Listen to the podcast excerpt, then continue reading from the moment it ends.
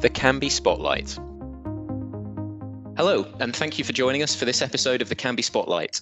Having trained our sights on the impact of the repeal of PASPA in the United States in our last outing, uh, this time around we'll be looking at the subject of sports betting integrity and how proactivity and collaboration between sports betting industry stakeholders is the key to protecting sports, athletes, bettors, and regulators from the threat of sporting manipulation. Uh, I'm Tom Lewis, a PR and communications manager here at Kambi, and I'm joined today by two individuals who couldn't be better placed to discuss this particular topic. Uh, we've got Oliver Lamb, um, who's SVP of Product Compliance here at Kambi. Uh, thanks for joining us, Ollie. Um, would you mind giving us uh, just a brief introduction to both yourself and uh, your role? So, as you say, it's Oliver Lamb here. I've been working in the betting industry for around 20 years now, the last six of those with Kambi. I've always been working in the operational integrity field in every role I've worked in. As Kambi, we have over 25 operators across close to 40 regulations. So really, day to day for me, it's ensuring that we're complying with the rules and regulations in each of those in each of those countries. Good stuff. Well, thanks again for joining us. Also with us today is uh, Matt Fowler, who's uh, Director of Integrity at the International Betting Integrity Association. Matt, it's great to have you with us. Same question to you, really. Please, could you uh, just take us through your time in the industry, uh, your work with the IBIA, and uh, what the IBIA does? Yeah, hi Tom. Yeah, firstly, thanks for the invite today. Looking forward to speaking uh, on all things integrity. But as you say, I'm, I'm Matt Fowler. I'm the Director of Integrity at the International Betting Integrity Association. I actually joined ESSA as it was then just over four years ago, similar to Ollie, really. Background in the industry prior to that. I spent 10 years at, at Paddy Power Betfair in a variety of, of, integrity roles. And yeah, moving on to, to IBIA, uh, many people recall our, our previous name, which was ESSA. Uh, we were set up, set up, sorry, all the way back in 2005. So a number of years back. And in effect, we represent the regulated betting industry on integrity issues. So we have around 30 members globally all who are regulated betting operators. And between them, I think they operate approaching 80 different brands now. Uh, it's probably important to stress that we're not for profit. So uh, each year we agree a strategy and budget, and then the cost of running the association is equally divided by the operators who, who fund the association via a, a membership fee. And I think we'll cover a couple of the areas of our work in, in, more detail later on. But the three key aims we have as an association is firstly to combat betting corruption and, and to protect the integrity of sport and also the associated betting markets via our monitoring and alert platform. And that's something I think we'll get into in a little bit, a little bit more detail uh, later on. And the two other main areas we focus on is promoting good governance and, and evidence-based decision making. So an example of that would be responding to consultations if it's a particular country or jurisdictions looking to regulate gambling, then we would respond on behalf of the regulated sector. And then thirdly, we're involved in a number of different research and education programs as well. Uh, examples would be a number of partnerships we've had where we've co-funded education of athletes around the do's and don'ts of sports betting, inside information, and that kind of thing.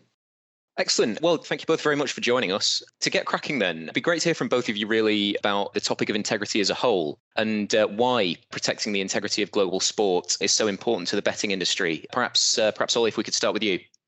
Sure. I mean, on a, on a basic business level, I mean, Kambi only has a sports betting vertical. It's uh, it's our bread and butter. So ensuring that the events that we offer are safe and secure is absolutely paramount, simply to the business. But beyond that, of course, well, firstly, myself, everybody that works at Kambi, we're big sports fans. That's how you get into the industry. So I've definitely got a vested personal interest in making sure that the, the sports that we know and love uh, are clean. But also, it's it's beyond that, the bigger picture of the what we call, I guess, the wider ecosystem. One of our first commitments will be to consumers, people who are betting on these events, to ensure that we're doing all that we can to to flag anything suspicious, and beyond that, to hopefully not offer to them anything that we believe may well be suspicious in the first place.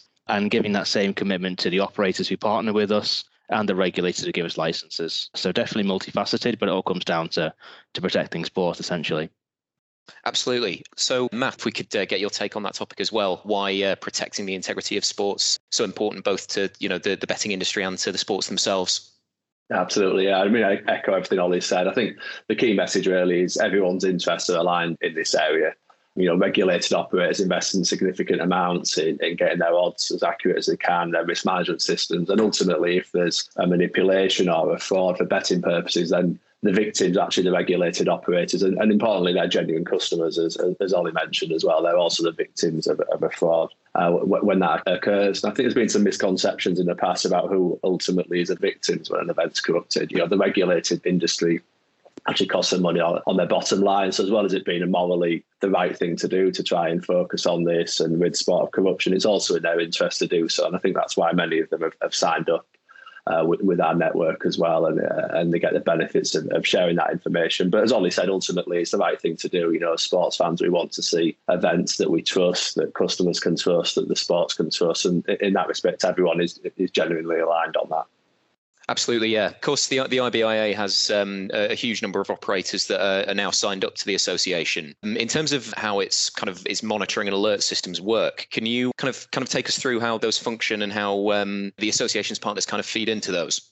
Absolutely, yeah. I mean, I guess the first thing to point out is is who we let join the association in, in the first place. You're right; we've grown quite a rapid level in recent years, but that's always balanced with only accepting the right operators within the association. So we have a code of conduct that all of our operators must adhere to. We have quite a robust due diligence process as well, because it's important that when you're sharing sensitive information around suspicious activity, that that's being done with, with the right stakeholders. So I guess in effect, that's the first line of defence, as it were. Uh, but once an operator is part of our association, they get access to our, our bespoke web-based platform, which can be, and Ollie and his, his team uh, have access to. And in a nutshell, our members share information on unusual and suspicious betting patterns within that platform. So we'll provide quite detailed guidelines for them on this. But as you'd be aware, and your listeners will be aware, regulated operators, it's very important that they have accurate pricing, they have sophisticated risk management systems, and that will, in effect, be the first line of defence. They might highlight unusual activity, day to day activity they can't explain. When that's the case, they'll generate an alert in our platform and that will lead to a notification to all the other operators. As I say, approaching 30 globally at the moment. And they then indicate firstly, have they seen, sorry, have they offered the same betting markets? And if they have, have they seen similar activity? So although the, the alerts themselves don't contain the actual names of suspicious customers, they will contain quite detailed transactional data. So for example, the location of the accounts, the profile of the accounts, you know, quite detailed explanations as, as to what it was that made the operator concerned about this activity. And so once all the responses are in, our role at IBIA is then to review that activity. And the bottom line is what we're trying to establish is can we explain that activity? So, as much as our traders will tell us, and I'm sure Ollie's team are the same, that they think they're very uh, knowledgeable and accurate on their market management decisions, they're not 100% right. You know, there will always be times where customers just know a little bit more than the operator, and that's not necessarily an integrity issue. It might just be that they're a, a bit of a sharp customer and able to take advantage of an edge they have. So, that's one of the things we'll be looking for. COVID's a good example of that as well. We've had a number of alerts where on the face of it, it looks fairly suspicious actually, when you do a little bit of digging, it may have been perhaps a, a not particularly well known football league, and there's been a positive test within the squad, and that's led to team changes or a weakened team, and, and that may explain the activity. So they would be quite obvious examples, but ultimately what we want to do is get to the level where when we deem an event or an alert suspicious and report that to some of the partners which we'll cover in a little bit more detail later that we're as confident as we can be that that's genuine suspicious activity that when we prepare a report for them they can be safe in the knowledge that there's been quite a detailed process behind that. And at that point, we would then prepare a report for the likes of UEFA, FIFA, International Tennis Integrity Agency. And we often say that's the start of a wider process of investigation. We, we're very careful in the language we use. We would never say at that point, this is a fixed event. What we will say is here are suspicious betting patterns on behalf of the regulated sector. Here's why we think they're suspicious and that then begins a wider process. And I think that's where our code of conduct really kicks in because we can and do expect all our members then to provide further investigation to allow the partners to investigate further. And that may involve actually the names of suspicious customers if the relevant data protection legislation can, can be satisfied. But also not just the names of customers, as, as Ollie and his team are, are well versed in. There's a, a, real detailed audit trail within the regulated sector. You know, every click of the mouse is recorded, every IP address is recorded, there's a lot there's a wealth of information perhaps outside of the names of the customers as well and that allows the sports or the regulators law enforcement whoever's leading on the investigation to go away and hopefully be able to investigate in detail. And ultimately if wrongdoing has taken place potential criminality hopefully that will lead to a successful prosecution or, or sanction as well. And there's a, numerous examples. Tennis is a good example of this. They've done some great work Thanks for going into detail on it. It's obviously good to get an overview of how um, you know the IBIA works when it comes to this kind of thing. Uh, Ollie, I know uh, it can be uh, achieved affiliate membership of the IBIA a couple of years ago now, having obviously supported the association through our operators for a number of years prior. It'd just be good to get your take on, uh, you know, why it's uh, been important to have that membership of the IBIA and solidify that through affiliate membership and you know how Kambi works to protect sporting integrity, both as Kambi and also in collaboration uh, with the association. Yes, I guess we joined a, a, couple of years ago now, and, and I guess there's a number of reasons for that. I mean, firstly, we wanted to underline our commitment to integrity as a whole, but also to the organisation, uh, the IBA as well. I think we, we are fully aligned in terms of, of our requirements and what we want to be doing in this area. So it was it was the right thing to do from that perspective. Also, from from a simple level, we we were sharing a lot of information, seeing a lot of things with them, and it's right to get proper full membership to do that, to put the correct parameters in place to be sharing information. But also beyond that, I mean, it's just we have a few operator partners that can be not all of our, our operators and members, even though I, I would wholeheartedly recommend that everybody who is a regulated operator join the IBA. But we were sitting on probably a lot more information than we could probably really share, I guess. And can be, it's great for us to have an outlet, somebody to pass the ball to when we do see something. As much as we'd like to to advance investigations ourselves, it's it's not our place to be doing that. We just need somebody we can pass that information on to securely and you know with our licenses we hold we, we could do that with regulators but obviously the regulators are always interested in their particular market primarily uh, whereas obviously Kambi as a global sports book. It's not always that that clear cut I mean, I remember back for a while ago. Um, luckily, things have moved on since this, but um, there was a case where the event took place in one jurisdiction and the, the bets were placed in another, and you know both regulators and police forces were kind of pointing at each other, kind of saying it's you know it's not our problem to investigate. Well, it's great for us to give it to a central organisation like the IBA, who really do kind of straddle the industry and and can coordinate things across sports, regulators, and even law enforcement in a way that, to be honest, it's not the place for to be doing that kind of stuff. So on, on that level, there were many reasons for us to be, you know, solidifying our membership. Day in, day out, I guess it's covering a lot of things that Matt's just just just said there. Really, obviously, we offer, I think, over three hundred thousand events each year, and every single one of those is is is scanned from an integrity angle uh, by our risk managers, by our traders, and by our sportsbook control teams. For every bet that's placed on the platform does go through integrity monitoring. We handle, on average, around about two investigations a day you know, that may start internally, they may come from the IBA, they may come from a regulator. The vast majority of those, of course, are said to be you know, not suspicious, uh, just just a regular activity, as Matt says. There's there's many things that can make an event or a bet look suspicious, even though once you uh, you get all the information, it's not the case.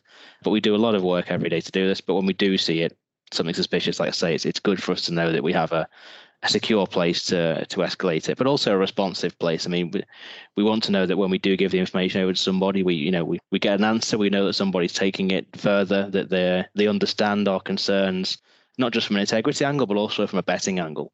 Uh, you know, we need people who can translate what we see. You know, for the to law enforcement who are not always experts in this area and that's what the IBA can can give to us. Uh, so they definitely give us that extra layer of protection that we're looking for as a as a regulated supplier.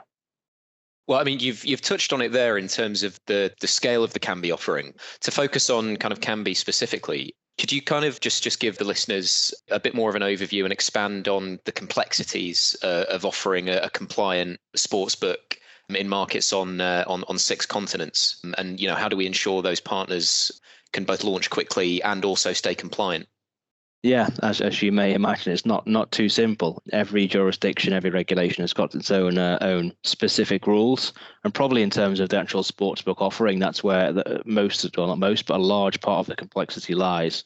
So in, in, in some regulations, you can pretty much offer whatever you want, really. Uh, you know, as long as it's within the bounds of decency, there's no particular filters required to be put in place. Whereas more and more not just in, in each Euro, US jurisdiction, which is popping up, but across particularly Europe as well.